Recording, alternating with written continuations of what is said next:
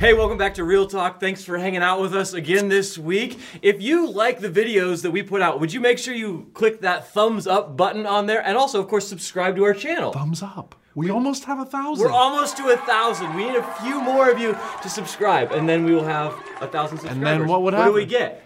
Probably nothing. We should have a party or something. We could do it. We will, if we get to a thousand, we will give you a prize you don't want to miss. I don't know what it is, but it's going to be dang good. Yeah, good. Let's go. What are we talking so about? So we're talking about, we're still talking about weird things in the Bible. Whack things Weird in the whack, Bible. Whatever you want. Yeah, let's go. So there's lots of weird stories in the Bible, like really unbelievable stories. I mean, the foundation of our faith is that this guy died, and people watched him die, and then he came back to life. What right? rating is that movie? Yeah, weird. And huh? I've, I mean, like, I don't know about you, but I've seen some dead people, and they didn't come back to life. Like that doesn't so that, happen. So there's this, yeah, that's weird. Right, uh-huh. that is the that is the crux. premise of our the crux, as it, it were, of our of our crux. beliefs, right? Yep. So there's lots more though, weird ones, especially in the Old Testament, right? So when we come across stories like this, so did a guy really get swallowed by a ginormous fish because he was trying to be disobedient Ooh. to God, and then live inside the fish for three days? Three days. Come on, that would be. That'd be pretty interesting, right? So large fish comes up and swallows you. Yeah. And what do you do for three days? I don't know. Where are you? Are you like hanging on to that hangy down thing in his throat, like just not Tickle, wanting to go down? Tickling him, punching him. Are you fighting? But the Bible says it. Yeah. Jonah lives. Jesus even mentions the story. I know. It's not like it's dismissed in the New Testament. Jesus right. brings it up and like, and don't you forget Jonah right. in the belly of the whale. Right. What kind of whale? There's a, I don't know. There's another story, a guy named, this guy, he's a prophet, he's named Balaam, and Balaam's riding along on his donkey, and apparently the donkey can see angels. Yep. Like God sends an angel, and the donkey and the donkey gets mad, and he's like, I'm not walking any further, because he sees an angel holding a sword, a sword, but the guy can't see the angel, and so the guy starts beating the donkey, because the donkey is like, not a jackass. Wanting, yeah, the donkey's yes. being a jackass. Yes. So listen to what Numbers twenty-two says. As the as the guy's beating his donkey, it says, then the Lord opens the donkey's mouth, and it said to Balaam, the donkey talks. Right in the Bible. Yeah. So we got a fish that swallows, holds the guy down for three days, and then spits him out, and he's yeah, all fine. fine. Then a beat-up donkey talking. Yeah, starts talking. Yeah, and, and actually and, that story gets weirder because he talks back to his donkey. talking, There's donkey, a conversation. And they have a conversation. Like, You've never done in that? In the world? That's I've so... seen you get upset at your dog. You've talked to your dog before. Yeah, yeah. yeah that's but, one way. But I, you never would beat. No. No.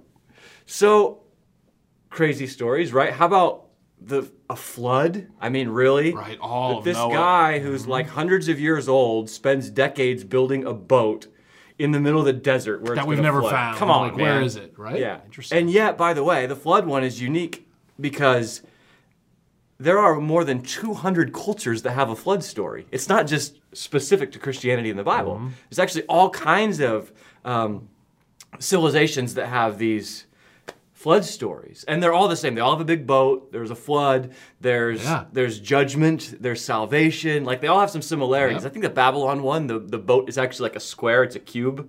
I don't know how that holds up when it's like a wavy. Cork. Yeah. It's like just bobbing along. There was one that, uh, one of them has the, it's a, like a, shape of like a uh, triangle. Okay. Like, I don't know how that holds up. Yeah, I mean, and you follow and, the story with Moses and Noah, the water goes away, yeah. and then a bird, you know, bird flies to make sure that, yeah. like, really? That's how he knows? So we read these things in the Bible. Like, I, I read the Bible pretty literally, but even I have to admit, when I get to these places, I'm going, I don't know what to make of these. Mm-hmm. I trust the things in the New Testament, like Second Timothy three and Hebrews four that say, like, this.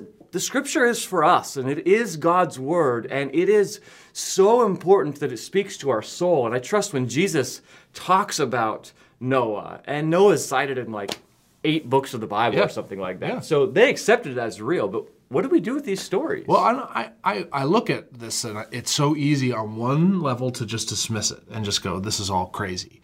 It's another level for us to kind of laugh about it and go, this is weird. And yet we believe it. And what's going on? And I think as modern Westerners, we have zero category for supernatural. So it's like you hear these stories and you read about them, and if you have no category for a supernatural God who does supernatural things, which are above the natural, right? Supernatural, that which is above what we perceive.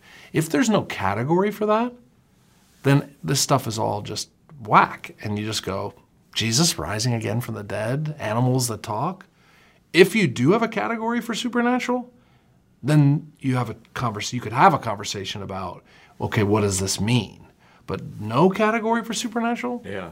So do we just accept it at face value? Do we just go, yeah, well, Jonah, fish, swallows him up, spits him up on the land? Like, do we just accept that? Because people, I think, outside of Christianity, or people maybe new to reading the Bible and stuff, would go, come on, that's kind of like, I mean, I don't want to be dumb and just mm-hmm. accept this stuff. Mm-hmm. So I don't know how to take that at face value, or if I just write it off all as, it's all allegory, and sure, yes. it's trying to tell us something, yeah. but it didn't really happen. Teaching like, a moral, yeah. or, right? And so I think that well, that's what happens. We find certain parts of the scripture where we go, okay, that's true, but that's not true. This is true, but this isn't true.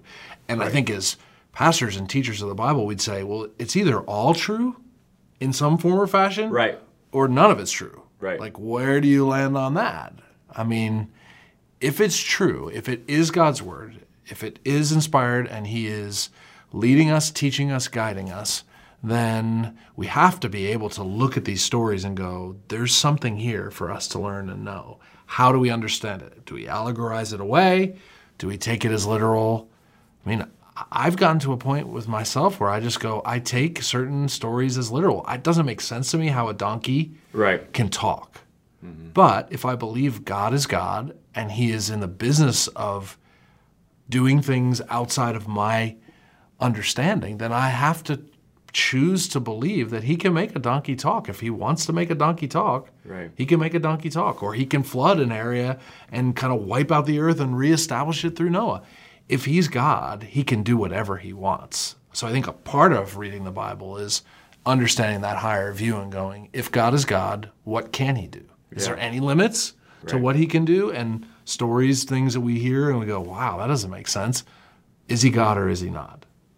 I think one of the things that's interesting to me, I love about the Bible, and especially that's con- kind of convincing to me of these seemingly whack stories, there's so much detail in them. Typically, if you're going to make something up, you don't yeah. put detail. It's like, oh yeah, there was, you know, the guy in the place with the thing. You know, it's like, it's this really ambiguous. But they're like, no, this is who was there. This is what happened. This was even the sequence of events. I mean, the, the flood, you know, talks about exactly what kind of wood to use and mm-hmm. how you're going to mm-hmm. put resin on it to make it waterproof. It's very specific, and you don't usually do that if you're making stuff up. And wouldn't you just say, if you're gonna, if you're making this all up, you would scrub out these stories? We yeah, talked about this before. Maybe, you yeah. go, no, there's no way to a modern American that this would make them believe. It's like, no, I think the premise of the Bible is that we actually have to believe something that is outside of proven certainty, right? Faith is being sure of what you hope for and certain of what you don't see. So a very bedrock level, it's like, wow, I actually have to believe there's someone outside my understanding who can do what he wants, when he wants to, and that are going to break my paradigms. To the New Testament and Old Testament authors and their original audiences, they would have a category for supernatural that we don't have. Mm-hmm. So for them, it's like they wouldn't not believe that God could, because they lived in the supernatural. We live in this postmodern era where we downplay anything supernatural, yeah. and they didn't live in that kind of world. So so we're reading the Bible. Just let's summarize this here. We're reading the Bible, we're coming along, and we get to a story, and I don't know, it's Isaiah. Brad means Elijah. And birds bring him food every day for like a few years. Like, come on, man. Like, how do we, help us out. How do we read a story like that?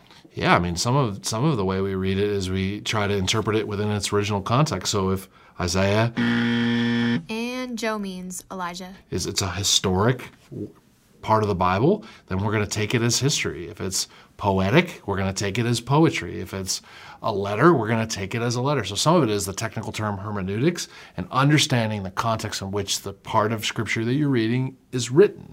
And that allows you to sort of unlock what its real meaning is. But it's not all poetry. It's not all allegory. There are truthful historical statements, fact. historical facts that are there, that are there for us to learn and understand. And when we scratch our head and go, could a bird really do that? Or a w-? Well, if God is God and he's trying to carry out his purposes that we might believe, he's going to use all kinds of things to do that. Yep. So if we get to one thousand subscribers, will you bring cupcakes next week? No. Come with a little candle. So I can share them with you? Come on. I want to share something special for the people. For right. those who view this channel, we will bring something special. Jonah in the fish. It's called a uvula, by the way, that thing that hangs down that he's holding on to. See you next time on Real Talk.